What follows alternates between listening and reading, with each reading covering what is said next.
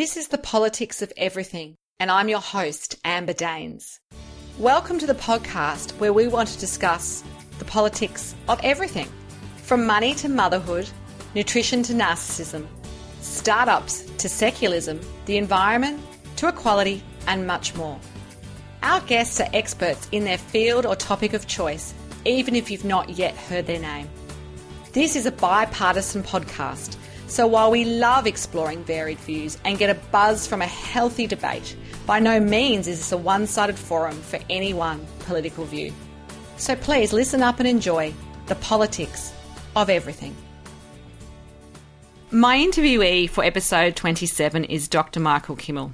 He is a well known authority on gender, men, and masculinities, even been named by The Guardian UK as one of the world's most prominent male feminists. I saw him speak at TEDx Sydney in 2016 and was enthralled by his common touch, his wisdom, and often heartbreaking yet relevant insights, backed by his impressive academic, kudos. Among his many books are Manhood in America, Angry White Men, and a bestseller, Guyland, The Perilous World Where Boys Become Men. Today, fittingly, we are sharing the microphone to unpack the politics of raising men. Welcome, Michael. Well, it's nice to be here, Amber. Thank you. So, really briefly, how did you really become engaged with this idea of gender equality and why did you decide to make it your primary area of expertise and study? Well, you know, first of all, I think that uh, everyone would agree that gender equality is right, it's fair, it's just, it's the essence of dem- democracy, equality. We all believe in those values. So, in some respects, I don't think it's a particularly exciting question for me to answer, like, how did I become so different? I mean, I feel like I'm just saying what everybody believes. It's really not that complicated. I first became interested in this because the women in my life were pushing me to think through questions about gender equality and gender inequality and the effect of gender inequality on them in the workplace, as students, uh, as moms, the way that they interacted in public. So, my feeling about this was there's really nothing special about it. Gender equality is really simply right and fair and just. So once I started thinking about it this way, once I started thinking about the the um, the idea of the moral imperative, I began to sort of make you know give a talk about it and uh, and from there I ended up teaching a course on masculinity, the first course in the state of New Jersey in the U.S. about that masculinity. How long ago was that, Michael? Oh, that was 1985. Wow. Okay. Right. So, um, I, when I was living in California as a graduate student, I actually had started an organization called uh, Men Against Rape in Santa Cruz, California, and then I started it was part of the very beginning of what became the National Organization for Men Against Sexism, NOMAS, in in the states in 1980 or 81 but when i got my first teaching job 84 85 i, I offered this course on masculinity. And it went it was really um, transformative for me. But of course when you go to teach a course what's the first thing you do? You go to the library and look for the books you want to assign and there weren't in any, 85 you did but now you would just google it probably. Right, yes in 85 you went to the library. Now you don't go to the library. But the reality was there weren't very many books. And so, um, so I said, well, if I'm going to do, if I'm going to teach this course, I actually kind of have to write the books that I want to use to uh, to teach. So that's how I started. So, so in, in a sense, the, the, the, the, key, I think, trajectory, the, the, the moral I take from that story is I started out with a kind of political commitment to equality, moved to teaching, and then moved to research. So my research has always been connected to the political commitments. That's fantastic. So, you have lectured in more than 300 colleges, universities, and high schools across the planet. What have you learned to be the most common theme amongst young men that you've met? I mean, is there anything that really stands out for you that, you know, despite where they could be, which country, what stage of life they're at, what are the th- some of the things they're grappling with? Well, I think I think the um, in the industrial countries, in the OECD countries, um, I've just come from a, a, a trip to New Zealand uh, where I was working in some boys' schools.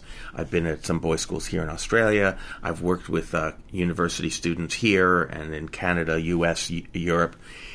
And the thing I would say that it characterizes so many of the guys that I meet is um, they kind of are drifting.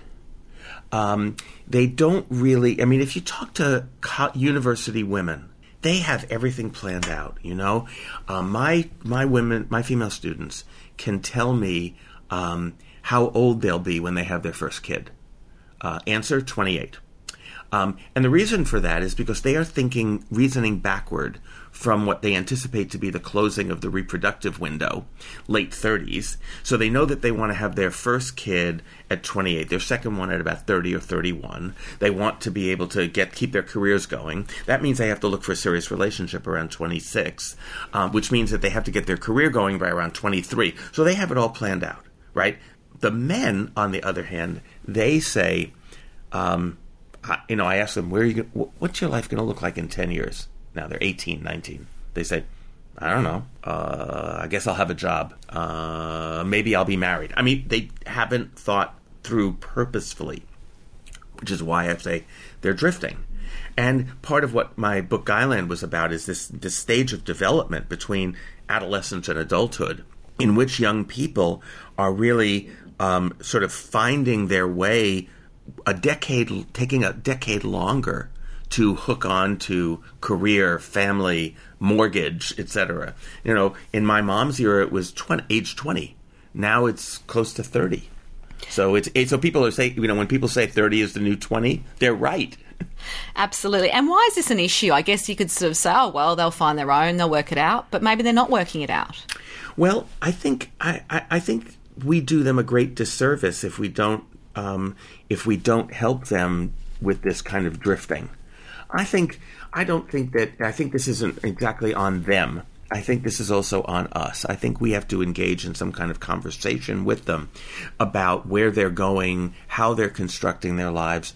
Um, there are very few resources because most of us say exactly as you just said. Oh, they'll get it. They'll sort it. It'll be okay. And that's what they're saying.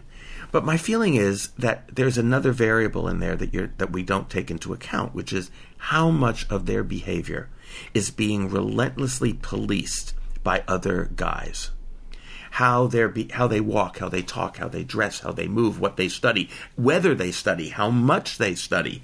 Um, all of these things are being constantly policed, so that boys learn from their parents and their teachers that being good in school is a good thing.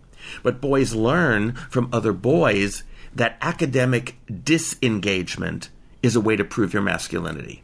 How little you care about school is a way to say I'm a you know I, I, I'm I'm a I'm a bloke. So my feeling is they're hearing two different messages. They're hearing a message from us. They're hearing a message from their teachers, from their parents, and the wider society. You want to study hard, you want to get ahead. And they're hearing a message from their, their mates that actually undercuts that. So that's where I feel like we do them a great disservice if we're passive. That means that other voice is the only voice. That's very fascinating. To narrow it down a little bit more um, to Australia, because we're here and a lot of my audience uh, are Australian listeners.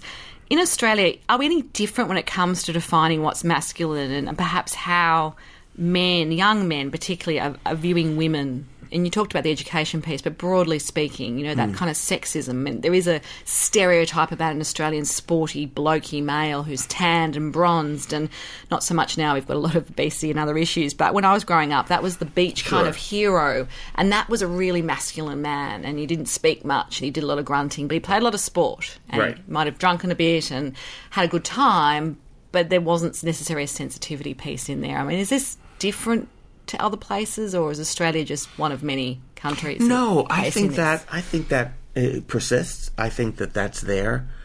What I think has happened is not that there is a um, a, a, a break and suddenly they have embraced a new a new image of masculinity. You know, American men have not you know rejected Vin Diesel in favor of Ryan Gosling. I mean, but here's what I think has happened. For years, for 20, 30 years, we um, researchers talked about uh, men in this way. We said there's a growing gap between what they think it means to be a man, which is remaining constant, the description you just gave, and um, and what they're actually doing. Because at the same time that they have all this sporty, grunty, drunken, bro culture thing, they're also doing more childcare. They're also better friends with women. They're also having much more egalitarian relationships with women. They are much more accepting of women as their teammates, their colleagues, their co-workers, their supervisors. So, so we talked about this growing gap between the ideology, which you described, which didn't change, and their behaviors, which were changing. In the past four or five years, what we've noticed that there's a be- there's a beginning of a change in the ideology as well. Yes, of course, they're still just the same blokey guys that you were describing, and they also say, "Well, loving and being nurturing toward my family."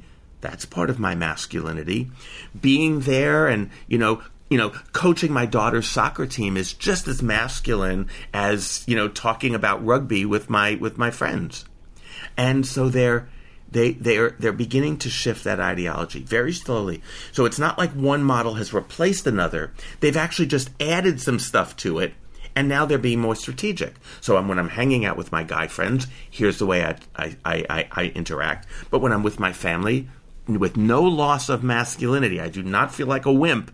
I am completely there with them and that's a positive thing. I know from my experience, it's great to have had, you know, a, a husband, a partner in life who's hands on. My dad wasn't particularly. He was a t- typical, you know, man of his era and went to work and did the stuff, and he was a great provider financially, but emotionally, perhaps not so much. And yeah, I think, I think this is the this is the key, though, Amber. I, I really do. Um, I, I think when you know when we tell young people, and especially when grandparents tell young people, when I was your age, I think young people think to themselves, You were never my age. And they're right. My grandfather's world looked like Don Draper's. My father's world looked like Don Draper's. And young people today, that world is unrecognizable. What I say to young boys is your grandfathers would not recognize the world that you live in. A world with female friends where you talk about things, a world in which every arena that you go to, whether it is medicine or law or corporate life or or or a business school or tech, there's women everywhere. In sports, the whole world for my grandfather was a locker room, right? And that world is completely gone now. In fact, my grandfather owned a, um, a men's clothing store. Only males would work there and in the bathroom, I used to work there at Christmas time to like wrap boxes and stuff like that to help out in the store. My grandfather, the bathroom in the in in the store, which was only used by the employees, had Playboy pinups all over it, all over it, ceiling, walls, everything. That was the first pornography I ever saw um, when I was like 11, and there was, you know, and I went into the bathroom. I mean, that would be inconceivable. In fact, that would be illegal now. Absolutely. That, I still remember going to the mechanics and it was, you know, with my with dad, the calendars, with the calendars, and they were sort of or page three girls and yeah, that sort of yeah, thing, yeah, and that was completely confronting, but completely normal all in one. It was all in one and, hit. And so, what we used to take for granted as normal is no longer seen as normal, and what we used to to think of as completely abnormal, women on corporate boards, for example, has now become normal. So that's why I say the world of young men today would be unrecognizable to their grandfathers. So we have to figure out a way to engage them and to talk with them about how their lives are different. No, I think that's really powerful. So I saw you speak at TEDx Sydney last year, and you your talk was entitled "The Boy Crisis." Right. And in this forum, you were very vocal about how, for example, feminized our mainstream schooling system is, and perhaps it's failing many young boys. And I have two young boys, so I have a vested interest. They're four and a half and eight and a half. One at school, one not quite. And I and I value a broad education. So I think I'd love to know from your experience, you know, things haven't sort of shifted in the mainstream education system in Australia since the 80s and 90s when I went through primary school, where, you know, girls kind of sat still and had the neat handwriting and the boys were sort of running around and disruptive, yeah. you know, and right. maybe they were just being boys. But why does this even matter? I mean, why do, why do the way we educate our boys at this early stage matter? Well, there's there's two answers to that question, and I and I do agree with you that uh, boys are not doing uh, as well as girls. Um, we know this in terms of attendance. Uh, 60% of, of Australian university students are female. We know this in terms of their achievement. Girls have caught up to boys in math and science and STEM fields, and they're surging way ahead of boys in English and, and languages. Um, in the U.S., 75% of high school valedictorians last year were, were female. 75%. So the girls are doing better, and there, there are more of them And the third part is that the boys are suffering. They're they are um, more likely to be they're f- like five times more likely to be suspended, seven times more likely to be expelled, three times more likely to take their own life. Um, you know, a, a, significant percentage of Australian boys will uh, get into a fight every year. So, so this is so so we know that the, this is the dimension of the crisis. Fewer boys, not doing as well with more behavioral problems. So what can we do to help well, them? okay, so so so the first first question we have to ask though is why is this happening? I don't think that that is because schools have become a more feminized environment. When we say that, what we're saying is that we have now begun to pay attention to girls and that girls may have some different learning styles. Now that benefits boys. Why? Because what we're doing is we're paying more attention to individual learning styles. You cannot teach boys and girls with a one size fits all cookie cutter model.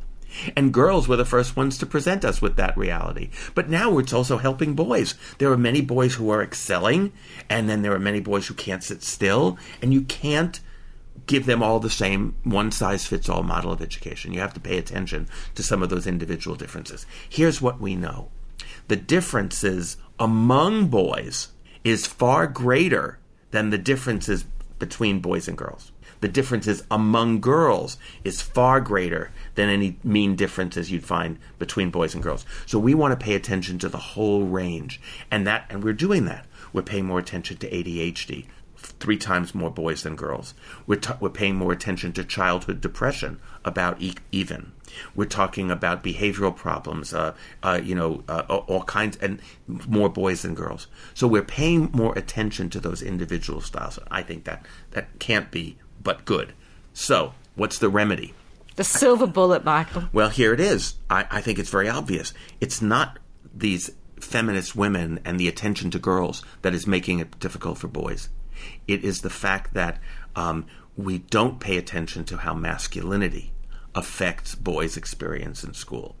When I said that to you before, Amber, that, that these boys believe, hear from their mates that academic disengagement is a sign of their masculinity. You nodded your head. We all know that that's true. You want to make you want to make the world better for boys in school. We have to challenge that. We have to undermine that. We have to provide a counter narrative when boys say how you know well you know you care too much about school. We're going to go play right? You have to be able to, the boy has to have something else in his ear which says, I don't have to prove myself to them. I'm okay as I am. I have to study for a test. That's fascinating. So, so on that, so what we need, yeah. what we need is academic disengage, eh, disengagement to no longer be a sign of your manhood. I think that's powerful, and I suppose we're really big in this country on single-sex schools in terms of the yeah. elite schools. Any thoughts on those? I mean, do oh they God, work? Yeah. I mean, it's huge. I know, and I, and I went. I had both experiences: primary school, mixed, high school, elite, all girls sporting school. Mm-hmm. I have to say, I'm my husband's similar experience. He's been to all boys schools and you know mixed gender schools, we're going to send our kids to co-ed schools. We're not really big on the whole okay different education. I think it's a it's I think it's a very mixed bag. Um, I think we live in a co-educational world, and so the single-sex school will do children a disservice if they don't prepare them adequately to live in a co-ed world. So let's talk about the single-sex school for girls for a moment. The sing- what do girls learn at a single-sex school? I remember sitting, sitting still. I remember learning how to get out of a sports car and have your knees together because you know you might need to do that. Yeah, yeah, yeah. Literally. That's right. No, that's right. Etiquette classes. I mean, it was the nineties, but yes. okay. which fork to use at the dinner table if in case you were dining with a prime minister. right, which, which of course every girl has. I've used that so much. But, I know. i mean, sure. I've also got a fantastic. To be fair, I got a really great, solid education in the classics right. and all the things I needed. But well, here's so here's here's what I hear girls say what they learn at a, an all girls school is we can do anything boys can do. We can study math. We can study science. We can do STEM courses. We can take leadership. We can run the student government. Right? That's what. So girls feel empowered by that. I would say that's true. So here's what boys learn at, at boys' schools. No, they can't.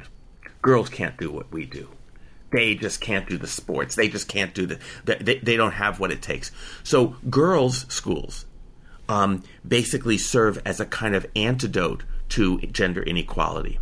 While boys' schools can foster a kind of male arrogance that they, the boys, are entitled to and that girls are not. So, if girls are learning that they can do anything boys can do, then girls' schools serve a very valuable purpose in preparing girls for a coeducational world. But if boys learn that girls can't do it, then they are being ill prepared for an increasingly coeducational world. So, what we have to do is we have to work with boys' schools to in- help boys engage with the ideas of gender equality. So, my challenge to boys' schools, I've worked with several. My challenge to boys' schools is a little bit different than what I would say to girls' schools. If you want to remain relevant in an increasingly coeducational world, it has to do with the prepositions you use to describe your, your school. You, you are, of course, the school of boys, demographically, big deal. And probably at your best, you think of yourself as a school for boys, right? Purposive, educating boys. I think that's not enough. I think you have to be a school about boys. I think you have to be a school about gender. I think you have to talk about masculinity. You know that the girls' schools are talking about femininity. They're talking about what it means to be a woman in the modern age, whether it's getting out of a car with your knees locked or it's getting the Nobel Prize in physics right? They're talking about how do you balance work and family. They're talking about how do you develop a career path, knowing that you want to be a mom. All of these things. But boys are learn are don't get any of that sort of stuff. So my feeling is you need to be about masculinity. What holds boys back? What can enable them? Because the boys' school, we have two models of the boys' school in our culture. We have one model that's basically dead poet society. oh, in the absence of the distraction of girls, they can study art and literature and poetry and music and they can express their feelings. That's one model. And the other model is Lord of the Flies. That it is a relentless hierarchy, competitive, brutal, bullying culture in which status is determined by all kinds of things that you have no control over. So I think we have to choose. We have to help boys' schools become more Dead Poet Society and less Lord of the Flies. And that means challenging the male arrogance that very often accompanies the all boys experience. I love it. So powerful. Changing tack a little bit, um, the rise of suicide in men in Australia is worrying. Um, our ABS statistics from a couple of years ago revealed that our suicide rate is the highest it's been in a decade. And in 2015, 3,027 people ended their own lives in Australia, which we only have 22 million people, so that's that's huge. That's New York. Yeah, so it's basically 12.6 people. How you do the 2.6, I'm not sure. Every 100,000 yeah. people. Um, and for boys and men, that's even more frightening because the average age that people are committing suicide in the male demographic is 44, and it's the leading cause of death amongst 15 to 44 year old men. Why is this the case, and how can we help them? Well, um, so here's the thing it, it, suicide is far more common among males than females. Um, it's also true that among teenagers, uh, attempted suicide is higher for females. So you have to ask the question why don't girls finish? And why do boys finish? In the US, it's a very simple answer girls use pills. They tell a friend that they're doing it, and the friend calls somebody and they stop them because there's a few hours in between. Boys use guns. And they so the cry anybody. to help piece works for the girls, but, but with the boys, it's the boys more, more brutal. That's right. So but but I think this is really worrying. And as you say, it's the it's the leading cause of the average age is 44. The single fastest demographic in the U.S. for suicide is white men in in their 40s and 50s, white middle class men. So the question then is, how do we, um, if we know what boy culture is like, if we know the hierarchies and the shut, being shut down and never showing your feelings and being strong all the time and being powerful, you can understand why so many boys feel like they don't measure up. And then they're constantly being policed by other boys and being bullied by other boys. So other boys can get to feel a little bit better by putting somebody else down. Um, the one major lesson I try to teach my son in all of this is you don't get big by making other people small. You make you, you become big by making other people big.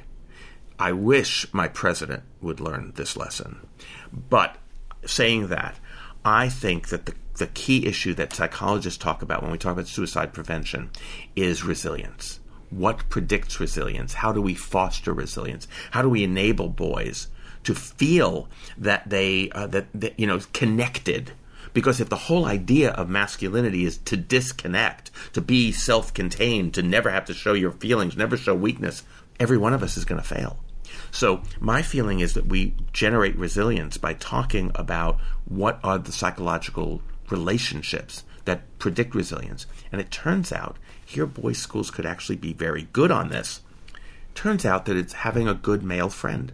One male friend who really gets you, who knows you, who with whom you can be vulnerable, with who, with whom you can basically be vulnerable enough to give them something and they won't betray you. They won't use that information to go raise their status with some other guy. So that is really important. The other variable, actually, is having a good female friend. Um, a girl friend, not a girlfriend, but a girl who is a friend. Turns out that's really important also. And they are young people. You, you'll see it in your kids your kids probably have good friends who are girls right now. Absolutely, in a way that we didn't. As even Ex- exactly, you got a birthday parties of eight year olds. It's half boys, half girls. I know, and w- now it's really interesting. But 25 years ago was when Harry met Sally. 25 years ago, boys and girls couldn't be friends at all, and now it's it's routine, it's normal. And I have to say to your listeners, don't discourage this. It's the most important thing um, because it is about interpersonal equality between boys and girls. We make friends with not our boss, not our subordinate, but the word we use to describe our friends is our peers, our equals. So your children already have more experience with interpersonal gender equality than you did. Then, amazing. And then your parents did. Them. I know. So, but boys will face a pressure to renounce their girlfriends, their girls' friends, um, and so we have to we have to provide them with the ability to sustain them. I, I, I have an 18 year old son. He's about to head off to university in two weeks. He still has friends from when he was four, girls who are his friends, and it is gorgeous to watch that. Um, and I would never, in a million years, talk about that as a way for him to prove his masculinity would be to, to betray them or renounce them. Um, you know, he's perfectly happy. He's you know ambitious, smart. Uh, uh, uh you know, captain of the, the, the, the school soccer team. He he sacrificed none of the masculinity stuff but it keeps him grounded in a, in a very different way. That's very powerful. So, thinking about feminism, um, it is a bit of a dirty word, particularly in this country for some reason. Um, why does it matter that you know you call yourself a feminist? Why does it matter that we actually come out and say whether we're men or women, we are feminists and mm. we we support this? Well, this is an interesting question because for two reasons. First of all, because feminism has been ever since the first w- woman uttered the word feminist, it has been under a concerted, deliberate, systematic attack. Um, so I think it's important to keep the word precisely because otherwise we are giving into that attack. So here's what feminism means to me. It is really simple, Amber. This is not complicated at all. Here's what it means. It, it means having making one empirical observation about the world and then taking one moral position based on that empirical observation. observation. This is all it is. Ready? Here's the empirical observation women and men aren't equal. Here's the moral position, and they should be. That's it. Simple. Did I say anything about shaving? Did I say anything about hating men? Did I say anything about not wanting to have sex with men, not being attractive, being lesbian? No. It is that's all fluff. That's all bullshit. The truth is that feminism simply is an observation that women and men aren't equal, and then saying that's wrong. They should be. That's it. It's human. It's a human rights thing. Exactly. Really. So I think so. All of the rest is mystification. All of the rest is an effort to discredit it. So I think we have to go back to the core idea of it, which is feminism is simply, uh, you know, the moral position that women and men should be equal. Which I mean, and I, frankly, if you were to pose it that way, if you were to say to Australians all across this country, is yes or no, women and men in this country are not equal. Overwhelmingly, they'd say no, not they're not equal yet. We know they're not because we're not being paid equal. We're not being paid equally. I mean, you, tons of things. So right? many, so many right. results. So, yeah. and then should they be? Yeah. Period. You'd get an overwhelming majority of Australian men as well as women to agree with that. So my feeling is we have to make it very simple, very plain, and present it that way. You know, congratulations, you're all feminists. Excellent. We've all graduated. So, why do men and women need to be allies, I guess? And what does that tangibly mean? We've just touched on the idea that everyone yeah. can be a feminist, they should be, we should all be for everybody. Why does it benefit society? Why would I care? Well, there's, there's several reasons why men, men need to be allies um, uh, uh, uh to, to women. Um, the reality is there has never been a reform that women wanted that didn't require men's support. Who voted to let women vote? Who voted to let women serve on juries? Who voted to to let women drive cars? You know, I mean, it or, or go to go to work. I mean, it just seems to me that that um, if we want to, we we can't fully empower women and girls without engaging boys and men. So we know that you have your you know you have enough on your plate empowering women. I'll take on the engaging boys and men. So I want to say to men that gender equality is right, it's fair, it's just. It's also good for business. We also know that companies that are more gender equal are more profitable, higher return on investment, lower labor costs, whole bunch of things. So it's not only right and fair, but it's also smart. And finally, I want to make the case to men it's good for you. It's, it'll actually make you healthier, happier, um, better relationships with your family. And who doesn't want that? Absolutely. So simple. We just It make is. magic wand, make it happen. Well, you know what? We're going to do it in two generations, I think. Because here's what I think your children are learning. Um, your children are learning that working and being committed to your career is not something that men do, that dad does, and that mom doesn't do. It's something that grown ups do, right? Not gendered. Same thing about being caring and loving and nurturing and being involved with the family. That's not something that mom does and that dad does only if there's no game on TV. That's something that grown ups do. So what your kids are, are growing up learning is not that they're is not to degender people, it's to degender what people do being committed to your career is a grown up thing. When I'm a grown up, boys and girls will say, I'm going to have a career too.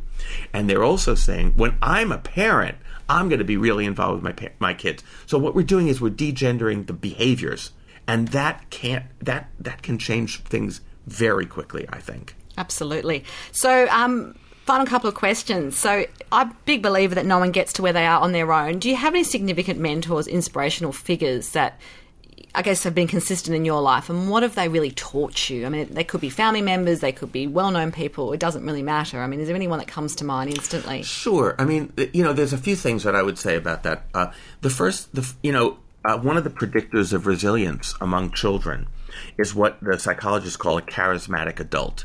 Some grown up who sees you, who gets you, who who really like values you. First person in my life to do that was my mother's mother, my grandmother. I don't know how she did it exactly, but I always felt like she saw me. She treated me like a person, not like a like a little child. She listened to me when I had things to say. That was the first person that I really felt got me. Um, in when I talk about these sort of charismatic adults, could be a parent, of course, could be a coach. In my case, it was also a teacher. I had one teacher my first year of university, and I thought I was really clever, and I wrote these things the night before the paper was due. I would write my paper and hand it in, and I thought, oh, this is great. He's going to give me an A. And he gave me terrible grades. And he said, this is really good, but you know what? You didn't put any effort into this. This could be so much better. And he pushed back, and he didn't let me get away with it. And I thought, I, I hated him for a bit. I'm I sure. really did. Like more work. Yeah, yeah, it's more work. But he's the first person to take me seriously intellectually. He said, You really have potential. This is crap. Come on. You can do a lot better than this. You have to revise it. You have to reread it. You have to edit yourself. And I thought, No, you just have to write what you think. And I'm a really good writer. And I just, boom, there it is. And he really, um, so I actually, in, in Guyland, when I talked about charismatic adults, I actually um, thanked him talked about him a little bit, what he how, how I had experienced him, and I thanked him, and uh, and then after the book came out, I said, you know, that's not enough. I should find him. You know, I knew he wasn't any longer at the university I had gone to, so I tracked him down. Uh, you know, thirty years later, thirty-five years later, I tracked him down, and I sent him a copy of the book. He's he was now he's now teaching uh, in the theater and drama department in a university in Canada, and I said, you won't remember me. I just, you know, passed through the night. But I want you to know you had a real impact on me. And he wrote me back this gorgeous letter saying, Of course I remember you. I always, I followed your career. I've read your books. Um, Incredible. It was incredible. And so, so I think what I, so here's what I take from that. This is impo- this was important to me. We can go back to the people that really shaped us, and we can thank them, even though we suspect that they don't remember us. And very often, we change their lives too. That's what I'm hearing. Yeah, and, He and remembered that- you. Yeah, he did. And and every time I'm in the newspaper, he says, "I taught him. I was the one who pushed back at him." You know, it was really um, because I pushed him. I pushed him as well. I think.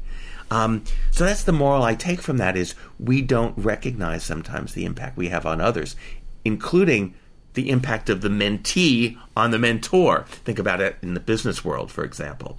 We always talk about the mentor's effect on the mentee and how great that is, which it is. But we also don't value the mentee mentor change as well. Um, my mother did her PhD dissertation on uh, cross sex uh, cross sex tutoring, not cross sex, sorry, cross age tutoring in a in a public school. So what she found was that fifth graders were tutoring second graders. Fifth graders, the one the fifth graders that were doing the tutoring were the ones who had problems in math. And so what they did was they had the, the, the kids who were having problems in math in fifth grade tutor the second graders who were struggling in math. Because every fifth grader knows what the second grader's doing, right? Your your older kid could tutor your younger kid. Absolutely. That's Okay. not that's a no brainer. Right. So here's what happened. The fifth graders' grades went up. So there's the powerful Right. evidence. Of course the second graders' grades went up because they were being tutored. But we would expect But the that. fifth graders' grades went up. Because they were in an experience where, as you know, you don't really learn something until you have to teach it. Absolutely. And, Right. and and if you're engaged too, you're more likely Yeah. to. So we, so it's a two-way relationship, and we very often don't focus on the other the other direction. Excellent. So just to wrap up, if as a society we are going to raise these great men, which we are, of course, Yeah. two generations, it's all going to be all sorted. What are the top maybe two or three things we really need to address in the politics of raising men? I think as parents, teachers, concerned citizens, communities, I think we have to continually work to provide the counter narrative to the voices they're hearing from boys about proving their masculinity. Um, they know the answer to this. They know what it means to be a good man, and they're also being told, "Don't don't do that. Don't listen to that. Don't listen to your own heart. Don't listen. Don't follow your own morals. Don't see what you see. Don't report it. Don't say anything." You know w- w- what I came to say is, what happens in Guyland stays in Guyland. So the number one and most important thing is we have to not stop. We have to provide that counter narrative. We have to develop with them critical media literary, literacy skills so that they can engage with media, even as a parent. And I know you've already probably experienced this. Even as a parent, when you're watching TV with your kids and watching movies, and you know you're saying things like, "Well, what do you think about that?" and "How come all the Disney princesses are like this?"